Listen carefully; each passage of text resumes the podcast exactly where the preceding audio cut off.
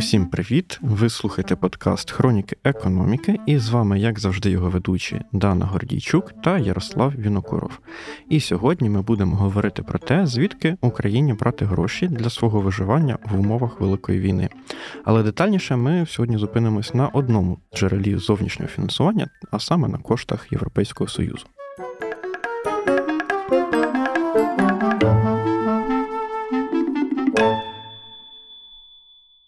Якщо ви пригадуєте, то на початку минулого року Україна стикнулася з однією з найбільших у своїй історії бюджетних криз.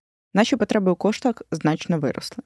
Лише на військову кампанію Україна щомісяця витрачає близько 100-150 мільярдів гривень. Ще десь стільки ж становлять невійськові видатки, тобто пенсії, видатки на медицину, освіту тощо. І в усій цій ситуації найгірше те, що власними силами, тобто за допомогою податків, митних платежів чи внутрішніх запозичень, уряду вдається ну зараз і. Минулого року вдавалося збирати лише половину від необхідного.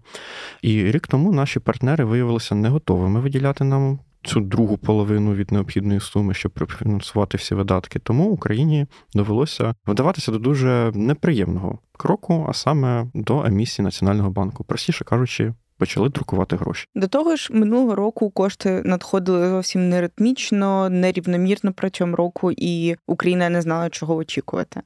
Та наприкінці минулого року урядовці були налаштовані дуже оптимістично. Їм вдалося домовитися з основними партнерами з штатами Євросоюзом та МВФ про нові грантові та кредитні програми. Як наслідок, майже весь 2023 рік допомога партнерів надходить до бюджету ритмічно та у необхідних нам обсягах. Щоправда, готуючи бюджет вже на наступний рік, урядовці налаштовані менш оптимістично ніж рік тому. Політичні дискусії, скажімо так, у США навколо фінансування допомоги Україні підривають впевненість решти партнерів у тому, наскільки взагалі реалістично покрити усі ці потреби. І чи не єдиним, напевно, промінцем надії в таких умовах залишається підтримка від Європейського союзу. І необхідний інструмент уже створено. Це програма Ukraine Facility. Вона передбачає виділення Україні 50 мільярдів євро на наступні 4 роки. З цієї суми 18 мільярдів уряд дуже сильно сподівається залучити вже у 2024 році хто розробляв цю програму, як вона працюватиме, що саме повинна зробити Україна, аби отримати необхідні кошти, і чим вона відрізняється від програм фінансування, з якими ми стикались раніше. Про це нам сьогодні розповість заступник міністра економіки України Олексій Соболєв. Олексій, добрий день. Дякую, що завітали до нас сьогодні. Доброго дня всім. І перше питання, воно звичайно буде загальне, аби ми дали слухачам таку рамку того, про що ми сьогодні будемо говорити. Тож, перше питання: розкажіть, будь ласка, загалом, що таке план України? Як ми будемо отримувати закладене в нього фінансування? Фінансування чимале 50 мільярдів євро, і за яким принципом? В першу чергу, план України це вимога під спеціальну програму ЄС, називається Ukraine Facility. Що це таке? Це таке правило ЄС, коли вони сказали, що ми готові надати вам 50 мільярдів на наступні 4 роки допомоги Україні. І однією з умов отримання цієї допомоги є те, що Україна має розробити план України. Це спеціальний документ, який розповідає про те, які реформи, в яких секторах і в яких секторах може бути додаткове зростання для того, щоб Україна там більше зростала за наступні 4 роки з врахуванням оцих 50 мільярдів, які надійдуть сюди від ЄС. Ми завжди, коли про це розповідаємо, кажемо дві важливі такі е, відмінності: що перше, план України це не план всього тобто немає такого завдання. Да? По-друге, 50 мільярдів це невелика сума, хоч вона здається велика, да, але ви знаєте, дефіцит бюджету наступного року більше 40 мільярдів. Ми сподіваємося, працюємо так само з ЄС над тим, щоб з цих 50 мільярдів, які вони обіцяють на 4 роки, 18 прийшло наступного року, для того, щоб ми могли таким чином закрити оці 40 мільярдів дефіциту. Таким чином виходить, що іначе велика сума, да, а наче і невелика. Тому цей план він мега базовий, та він в нього структура схожа на програму МВФ. Да, І це, власне, і продовження таких планів, як е, макрофінансова допомога або МВФ, коли в тебе є індикатори, ти їх прописуєш на 4 роки наперед. І маєш їх виконати. Євросоюз перевіряє це кожного кварталу. Виконав індикатор, тобі скільки-то грошей за нього прислали в бюджет. Не виконав, в тебе є рік для того, щоб виправитися і виконати індикатор, отримати гроші. Якщо не виконав через рік, гроші згорають. Відповідно, яка задача?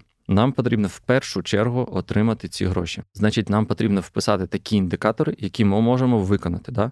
В другу чергу ці індикатори мають бути ну амбітними вести країну до там зростання додаткового. Яким чином є дві головні макроумови для того, щоб Україна зростала швидше, да? порівняно з базовим сценарієм, наприклад, без того, щоб ця програма була.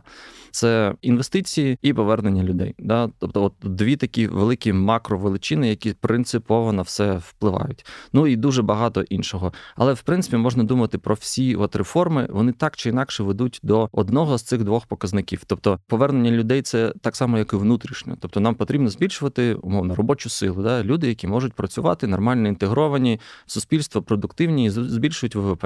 І друге, їм потрібно, щоб все, що Росія знищила, ми відбудували. Для цього нам потрібно багато капіталу. Да? І всі реформи, зміни, які дозволяють залучити в різні сфери капітал, якого зараз там немає, або які там знищила Росія, от вони туди і ведуть. Тому реформи з одного боку мають бути суперреалістичними, з іншого боку, амбітними.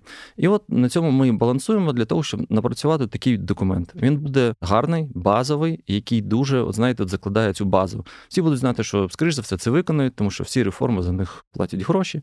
Друге, що їх можна виконати, да, і Євросоюз за цим стоїть. І третє, там сам план буде описувати те, як вони всі на все впливають, да, от все між собою. То буде зрозуміло якась така база очевидного розвитку країни, яка просто не виписана. Вона зараз знаходиться там в багатьох урядових документах, да, але тут буде зібрана от в одному. Так само це не план всіх дій уряду. Да. Це, мабуть, десята частина, може навіть менше того, що уряд планує. І от ми кажемо, що не обов'язково обов'язково, щоб ця реформа якась була в плані. Да? Тобто цей механізм ну, він частково технічний для того, щоб отримати ці 50 мільярдів. Мабуть, для початку от такий вхід, а давайте далі може до запитань. Можна уточнення з приводу, ви кажете, якщо є реформа, але вона не обов'язково має бути в плані. А за яким тоді принципом відбираються ці реформи, саме щоб вони були включені в цей план? Ми працюємо от з усім урядом, мабуть, да, з усіма міністерствами з одного боку, з іншого боку, з європейською комісією. У цих планів є своя логіка, тому що це такий бюрократичний інструмент, який є застосовує до інших країнів-членів. Коли ковід був, у них є такі плани розвитку, і от вони взяли і адаптували цей інструмент бюрократичний до нас.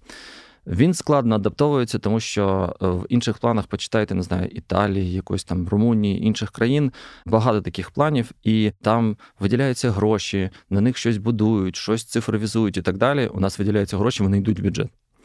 Тобто це супер-мега принципова відмінність, але сам бюрократичний інструмент він такий самий. То він має бути схожим на так, як і бюрократичний інструмент побудований цей в інших країнах.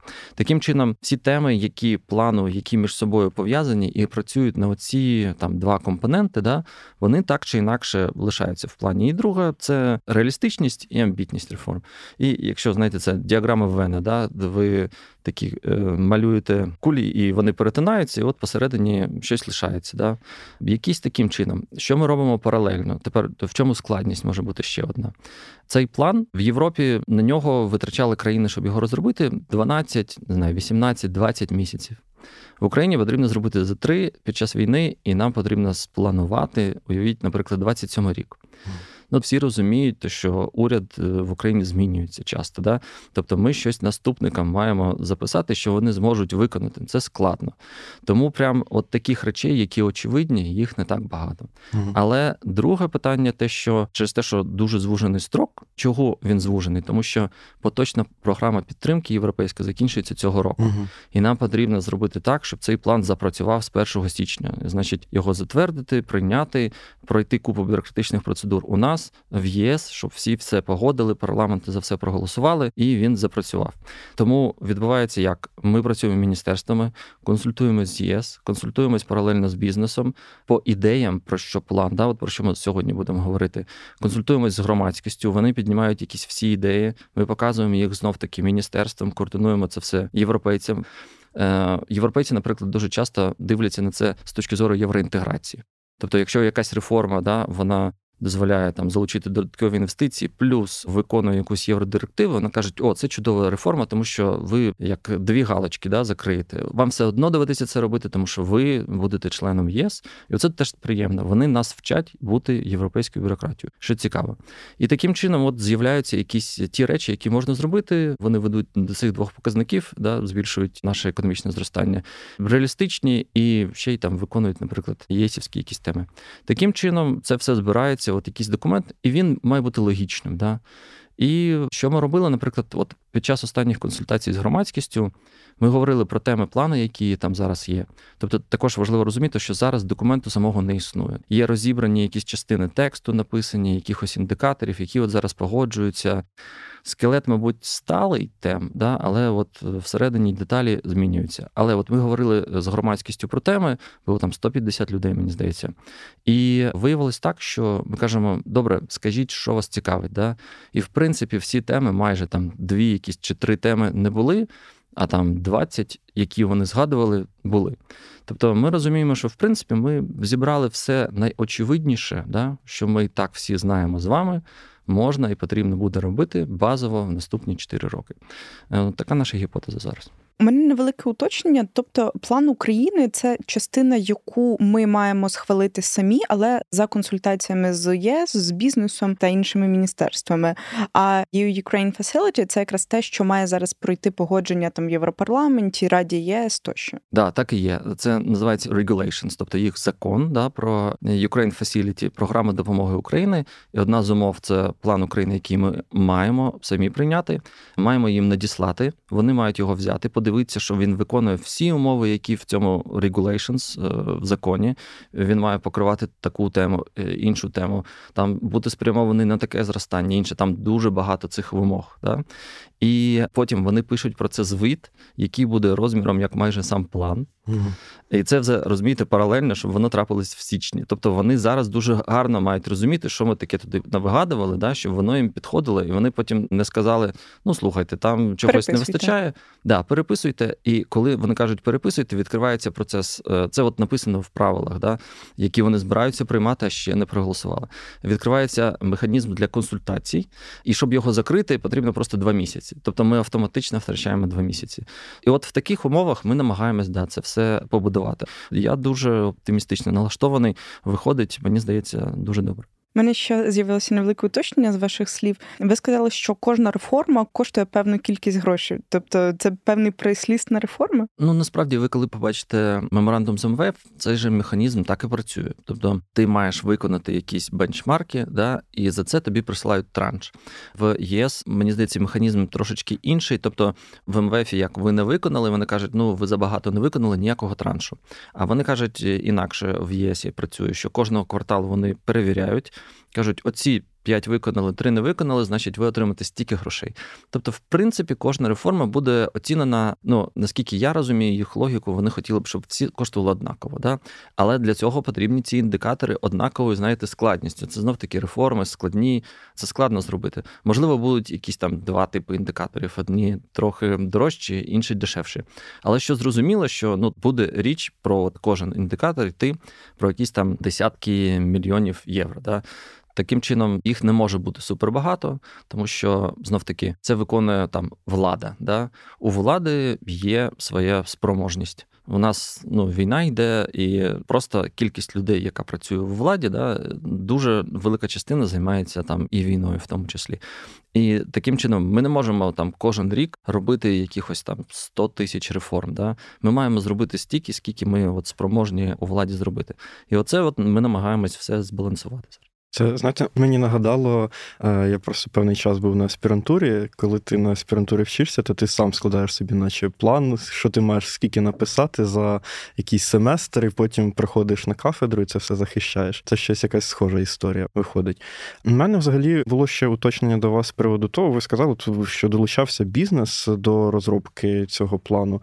Можете сказати, що саме це за бізнес і що саме він пропонував, наприклад, Які його були пропозиції, взагалі, яка роль в цій розробці? всій? Коли ми кажемо да, про план, то до розробки долучається, да, не долучався. Mm-hmm. Тобто, оці всі консультації вони йдуть, допоки план не схвалений.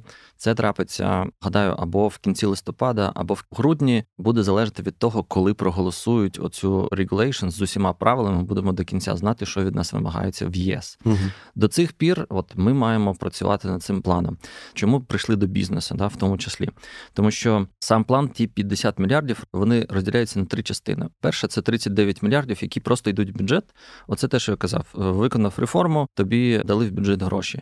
Причому це не пов'язано. Тобто іноді люди думають, що я впишу свою реформу, на неї дадуть гроші. Ну не дасть ніхто гроші на реформи, ти маєш її просто виконати, не виконав, їх не дадуть. Тобто це якийсь обернений зв'язок. Це 39 мільярдів макро така допомога. 8 мільярдів це інвестиційна складова. Вона буде використовуватись через міжнародні фінансові організації, як і і ІБ, які зможуть здешевити свої кредити, які надають тут. Ну і іноді можуть робити грантові програми, але здебільшого це будуть якісь фінансові інструменти типу кредитів. Що це значить? Наприклад, приходить проект в ЄБРР умовний і каже: Я хочу сонячну станцію побудувати, то йому каже: От тобі 20 мільйонів кредиту, під умовні 20% але ні, дивись, в плані написано, що зелена енергетика ну, підтримується, mm то ЄБРР звертається до там спеціального органу в ЄС і каже: Дивіться, у мене проєкт, який відповідає, те, що написано в плані стратегічному цьому напряму у зеленій енергетиці, то, будь ласка, компенсуйте мені вартість кредиту, щоб я дав його не під 20%, а під 5%. Угу. Оце так працює історія. Таким чином, ці 8 мільярдів вони не роздаються під проекти. В плані не буде ніяких проєктів. В плані да буде написано, що там зелена енергетика добре, іригаційні системи в агро добре, якась агропереробка добре, витрати, да, щоб побудувати транспортну інфраструктуру, відновити це добре. Да? От такі будуть теми. Тобто напрямки, які загальні напрямки загальні, да. І далі ті компанії, які зможуть пройти, ну це ж теж процедура да, в цих банках, отримати ці гроші, кредити, затвердити всі бізнес-плани свої і так далі. Це як demand-driven, да, тобто воно за запитом. І нам потрібно було з бізнесу зрозуміти, в яких сферах у них взагалі є проекти наступні 4 роки, що вони бачать.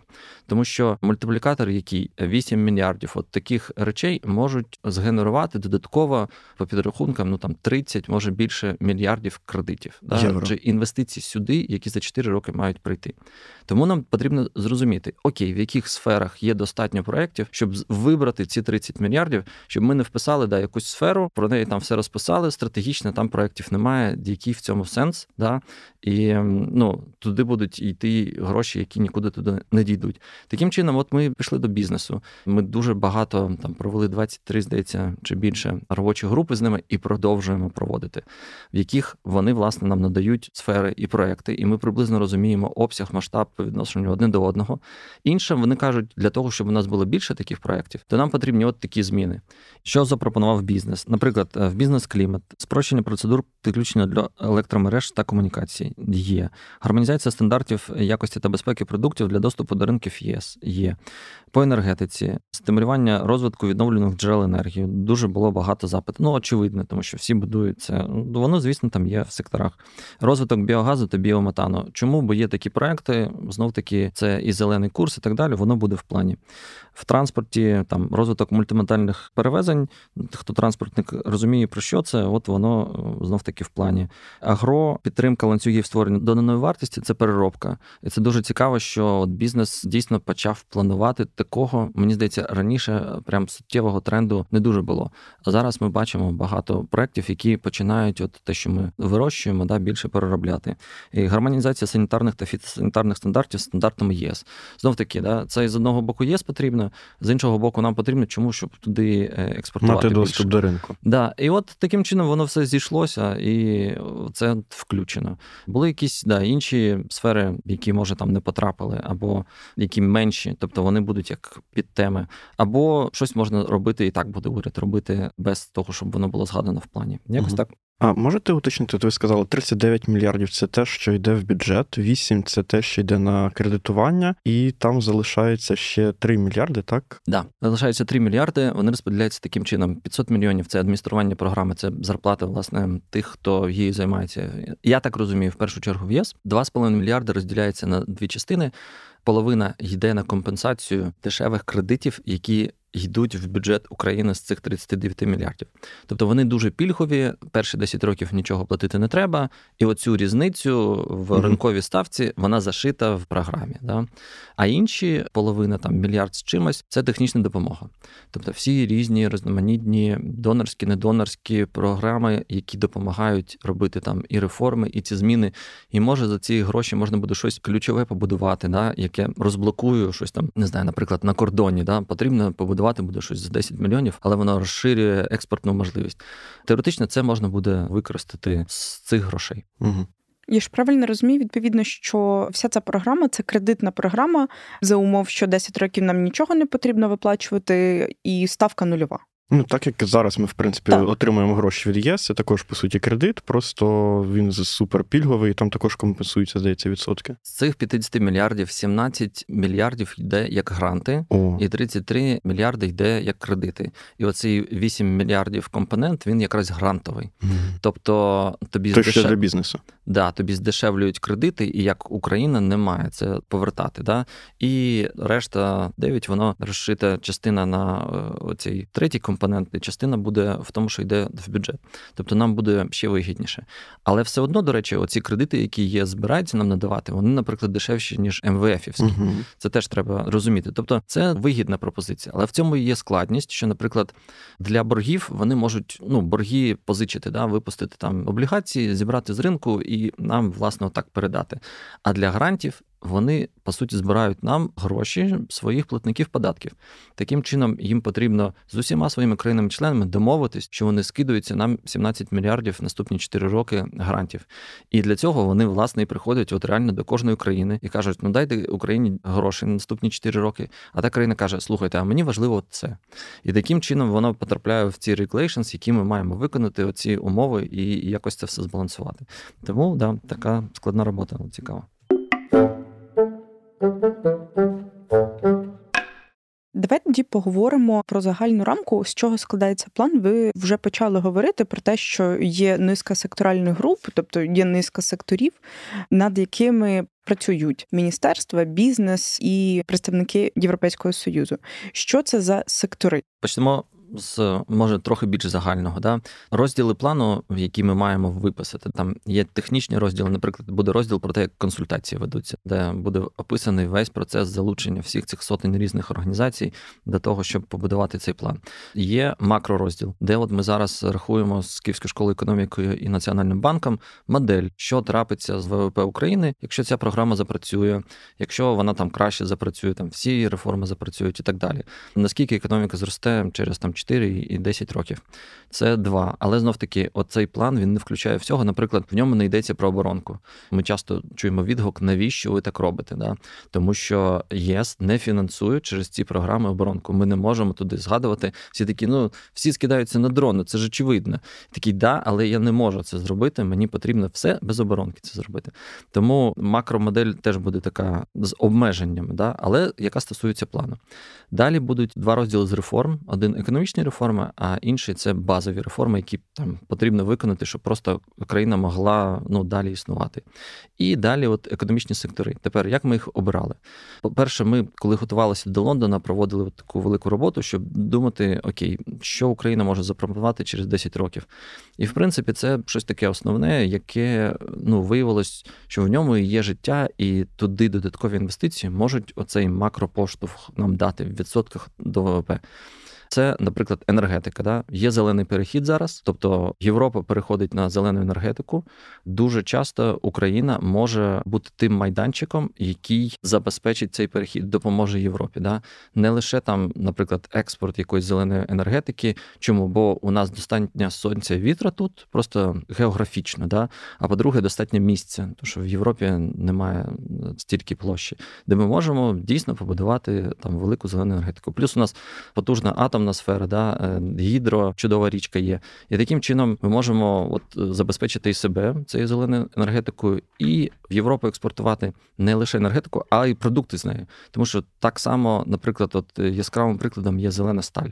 Коли у нас є запас залізної руди, ми можемо виробляти зелену сталь. ЄС за наступні там 5-7 років заборонить не зелену сталь. Таким чином, заводи будуть будуватися нові під зелену сталь, або у них десь там, хоча в них немає руди, да? тоді що вони будуть купувати нашу, вести у себе і виробляти. Нелогічно, краще ж у нас це робити. Угу. І отак, наприклад, там в енергетиці і зелений перехід, воно йде через весь план. Це така наскрізна тема. Інша тема це аграрка, звісно. Тобто, всім зрозуміло, що Україна годує світ, продовжує годувати і так далі, буде розвиватися. Наступний сектор IT, е, наприклад, да, теж очевидний. І макроефект може мати, і це щось нове. Да. Третє це критичні матеріали. Що це таке? В Україні є 22 критичні матеріали, там з 30 чи 34, які стратегічні для ЄС. Тобто, для того, щоб їм виробляти свою продукцію, їм потрібні оці критичні матеріали. Е, дуже багато з них є в Росії. Російські будуть довгостроково санкціоновані. Таким чином, знов таки вибір у нас або ми будемо добувати руду і віддавати їм да, ці критичні матеріали, або будуть тут заводи з переробки. От там і є розділ про те, що потрібно зробити, щоб ці заводи з переробки і перетворення критичних матеріалів в додану вартість опинилися в Україні. Наступний сектор транспорт і логістика. Дуже очевидно, тому що зараз великий відсоток ВВП України якраз не може зрости, просто тому що в нас заблоковані да, порти. Ну і інфраструктура буде вся понівечена. Ми її відновлюємо, інтегруємось в ЄС, експортуємо більше, економіка зростає. Да? Транспорт, логістика, IT – і от переробка, і зелена металургія, от останній там шостий сектор. От шість таких напрямків. Вони очевидні, базові і мають макро вплив на економіку. Тепер, повертаючись до реформ, да, є от два блоки. Перший це е, реформи основні, це реформа публічного адміністрування. Тобто нам потрібно зробити так, щоб у державі могли працювати фахові люди достатньо багато з нормальними зарплатами. Нормально був процес потрапляння да, в державу фахових людей для того, щоб вона могла виконувати ці всі задачі. Хочемо, мені здається, от ми чи не хочемо, але на владі, да, державі, уряді буде дуже багато питань, які лише вона зможе вирішити. Да, Там громадськість, бізнес не зможе це зробити, тому що потрібно це буде дуже багато державних питань. Знов таки, виконуючи цей план для того, щоб гроші надходили, потрібно буде багато працювати. Це раз, два е, реформа системи публічних фінансів. Там є кілька завдань, які теж очевидні, але от така дуже велика рамка це те, що ми маємо знову навчитися себе годувати самі, тобто перестати покладатися на зовнішню допомогу. Що це значить? Це виражається в впровадженні стратегії національних доходів там з 24 по 30 е, рік. Мінфін її напише, і ми будемо по ній йти змінювати так для того, щоб ну десь витрачати менше, десь збирати більше і так зменшувати дефіцит бюджету. Одним щоб словом. це да збалансовано було. Так само, наприклад, потрібно проекти відновлення. Да? Є завдача от серед цих реформ публічних фінансів розробити механізм, який пріоритизує ці проекти. Да? Чому будується тут, чому не тут, які фінансувати, як, які в першу чергу, які в другу, і так далі. Потрібно, щоб ця вся система запрацювала. Да? От е, таке побудуємо. Далі є реформа системи правосуддя. От про те, що ви казали, для того, щоб там і захищати право власності, і був там більше довіри до судів, і їм легше було працювати, і бізнесу легше було до них звертатися, і так далі. І цей ключовий блок, от в цих чотирьох ключових да, це боротьба з корупцією посилення спроможності антикорупційних органів, виконання антикорупційної стратегії. Вона просто до 25-го року доведеться ще дописати наступну, прийняти її, да, щоб 27 рік закривала, для того, щоб да, ця проблема значно зменшилась. І далі йде блок економічних реформ. Вони розділені теж на кілька частин. Перше це реформа фінансових ринків. До нас надходять кошти, які мають йти максимально ефективно через банківську систему, да, і через небанківську систему, якої не так багато в нас в Україні. Фондові ринки, наприклад. Е, да, тобто, що можна зробити за 4 роки, щоб це збільшило ефективність розподілу тих грошей, які сюди надходять від великих інвестицій, заради чого ми власне от будемо працювати. Там такі великі теми, наприклад, у нас велика частка державного банківського сектору. Потрібно приватизувати державні банки 100%, щоб було ефективніше розподіл грошей. Друга історія в державних банках дуже багато поганих кредитів. Коли в банку більше половини поганих кредитів, він займається тим, що розбирається з поганими кредитами, да, ті, які не повертаються, угу. а не кредитує нові проекти. Потрібно вирішити цю проблему. Да? От дві такі основи. Там є кілька інших да, великих частин, але у нас немає три години, мабуть, про це розповідати. Наступна система це управління державною власністю. Знов таки, державний сектор великий. Ми зараз санкціонуємо російські активи, він стає значно більший. Тому нам потрібно і приватизувати все, що не стратегічне, стратегічним навчитись так управляти, щоб в нього могли заходити інвестиції. Що це значить? Ну, краще корпоративне управління, посилити наглядові ради. Чому? Бо їм довіряють, і під незалежне корпоративне управління можуть залучатися кредити. От, наприклад, ми зараз корпоратизуємо енергоатом, перетворимо його з ДП в акціонерне товариство, буде незалежна наглядова рада, йому зможуть надавати більше грошей. Це що значить, що він побудує щось нове, на це нове будуть працювати нові люди, будуть зростати, виробляти енергію дешеву, да, будуть е, зростати ВВП. Друге, будуть підприємства стратегічні лишаться, які не продали, які потрібно якось управляти. Їх все одно багато. Там ну буде сотня, ну може там дві сотні в державі лишиться. І як їх управляти? Ми кажемо, давайте централізуємо власність, тобто створимо якийсь фонд, теж з наглядовою радою, незалежною, е, який професійно займається тим, що управляє цими активами, щоб вони гроші приносили в бюджет, всі йшли і там захищали армію. Тобто суверенний фонд вшитий в план України. Це одна да, одна з ідей фонд по централізації цього державного управління, як одна із ідей плану України. Ми зараз так само це обговорюємо. І знов таки з усіма, да, тобто все йде от паралельно, тому що стейкхолдерів багато, і вони не лише всі в Україні знаходяться, да, там як бізнес, громадянське суспільство, не знаю, там всі державні органи, а й там обговорюємо з МВФ, з Світовим банком, да, що вони думають і як краще це зробити. Що ми не знаємо, да, ну тому що це план на 4 роки, вписали щось, потім виявилося, його не можна зробити. Можна план змінити, але ну знов таки ти не будеш кожного кварталу міняти план. Тому потрібно, ми кажемо, добре, розробити стратегію там управління е, управління державним сектором, щось таке. Або дійсно, якщо всі зараз розуміють, що це ідея, яка дійсно потрібна, да, то буде виписано як про фонд. Наступний дуже великий сектор це розвиток людського капіталу. Він, як не знаю, от один розділ буде як три чи чотири. Всі питання, як повернути людей, де взяти додаткових, як інтегрувати всіх всередині, да, і ветеранів, і людей з інвалідністю, і тимчасово переміщених, як перетворити skills mismatch, коли е, змінила структура економіки, uh-huh. да, і у, у людей інші навички, а тих підприємств, на яких вони працювали, не існує, як їх перенавчити. У роботодавців інші потреби, а у людей інші навички, і вони не співпадають. Да, Як це вирішити? Як всі соціальні питання вирішити? Да? Тобто, наприклад, там гендерна рівність нам, нам дуже цікаво, бо нам потрібно зменшувати розрив в оплаті праці жінок і чоловіків для того, щоб більше жінок працювало, для того, щоб от у нас зростав ВВП. І ну, дуже багато цих соціальних питань для того, щоб ми могли далі розвиватися. Вони в розділі про людський капітал. І наступне це бізнес-клімат. І там є ну очевидні речі, як дерегуляція, наприклад, ми от за цей рік перелопатили всі регуляції, які є. Ми знаємо, які потрібно відмінити, які потрібно лишити, які потрібно змінити. Це найскладніше. І будемо наступні там 4 роки, от якраз по цьому плану йти.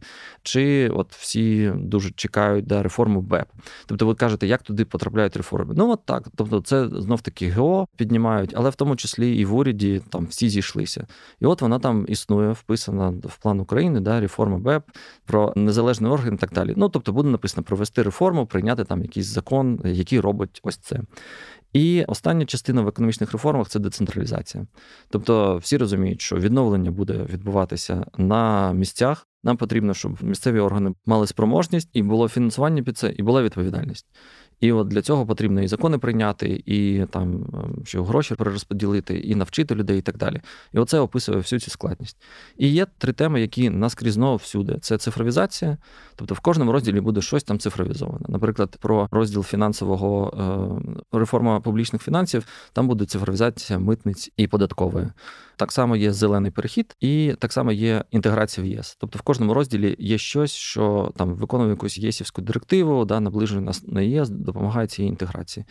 От так виглядає, мабуть, план, якщо дуже коротко. Хотілося задати на сам кінець питання, на якому ми зараз взагалі етапі. От що Україні потрібно зробити, що потрібно зробити в ЄС для того, щоб цей план врешті запрацював. Тобто, чи є у нас якісь, ну як в МВФ програмі є там prior actions, там якісь попередні реформи, які ми маємо зробити, чи тут є якісь такі, чи нам просто треба зробити цей план і все? Це розповідь ще на 15 хвилин.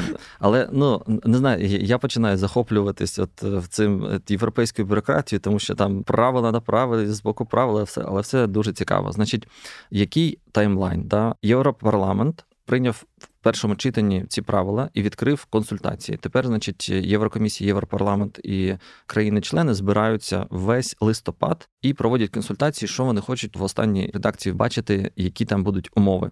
За цей час ми маємо напрацювати першу версію плану, показати як такий великий спільний документ ЄС і знову таки всім, тому що у нас є час для цього якогось обговорення. Вони дадуть свій відгук вода в робочому режимі.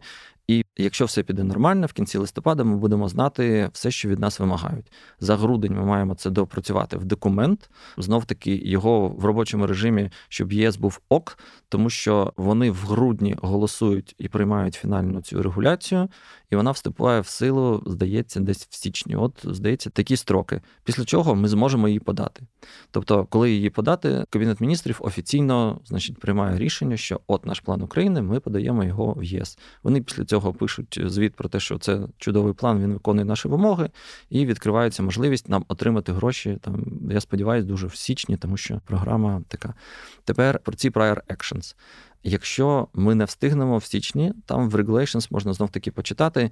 Є стаття, яка каже, що якщо план не прийнятий до кінця року, е, а здається, вони не встигнуть його проголосувати так, то три місяці є, за які можна отримувати гроші по просто вимозі е, України авансом. Виходить, ну без плану. І да, і ні. Оце от ми цього тижня на консультаціях якраз з ними е, проговорюємо. Вони кажуть, дивіться, не вийде авансом, тому можливо є реформи, які ми з вами обговорюємо, які очевидні, і ви зробите їх ще цього року, чи, наприклад, за січень, які ми скажемо, от дивіться, Україна зробила, так давайте їм дамо ці всі гроші. Оце щось схоже на prior actions. Але я говорю, через те, що в них немає затверджених цих умов, угу. воно все по ходу. І в якийсь тиждень вони приходять і кажуть, дивіться, тепер у нас щось нове.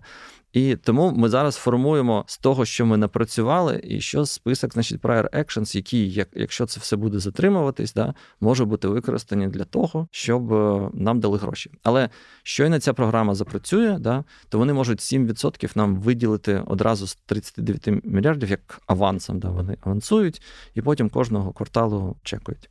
Так, програма працює. Ну да. Дякую вам велике. Ну насправді дуже дуже багато всього. Я просто намагався ще якийсь час малювати у себе в голові якісь таблиці, і в якийсь момент у мене закінчилися виміри, щоб одне на одне ще сходилось. Не знаю, як ви це все тримаєте в голові, але бажаю вам удачі і щоб у нас все вийшло. Приєднуюся. Дякую вам. Дякую дуже. Я сподіваюся, всім було цікаво послухати про цю бюрократичний зареліт. Але знову таки, це не план всього. Розумієте, це складна технічна задача. Да? Ми її зробимо. Дякую. Дякую. Традиційно нагадуємо, що ви завжди можете конвертувати свою ненависть до росіян у донати волонтерам та благодійним фондам. Наприклад, наші колеги з української правди також збирають гроші на купівлю пікапів для воїнів на передовій, і ми закликаємо вас долучитися до цих зборів. А також ви можете переглянути всі звіти з поїздок на фронт у розділі Допомога ЗСУ на головній сторінці Української правди. На цьому у нас все. Працюємо на перемогу та почуємося наступного разу.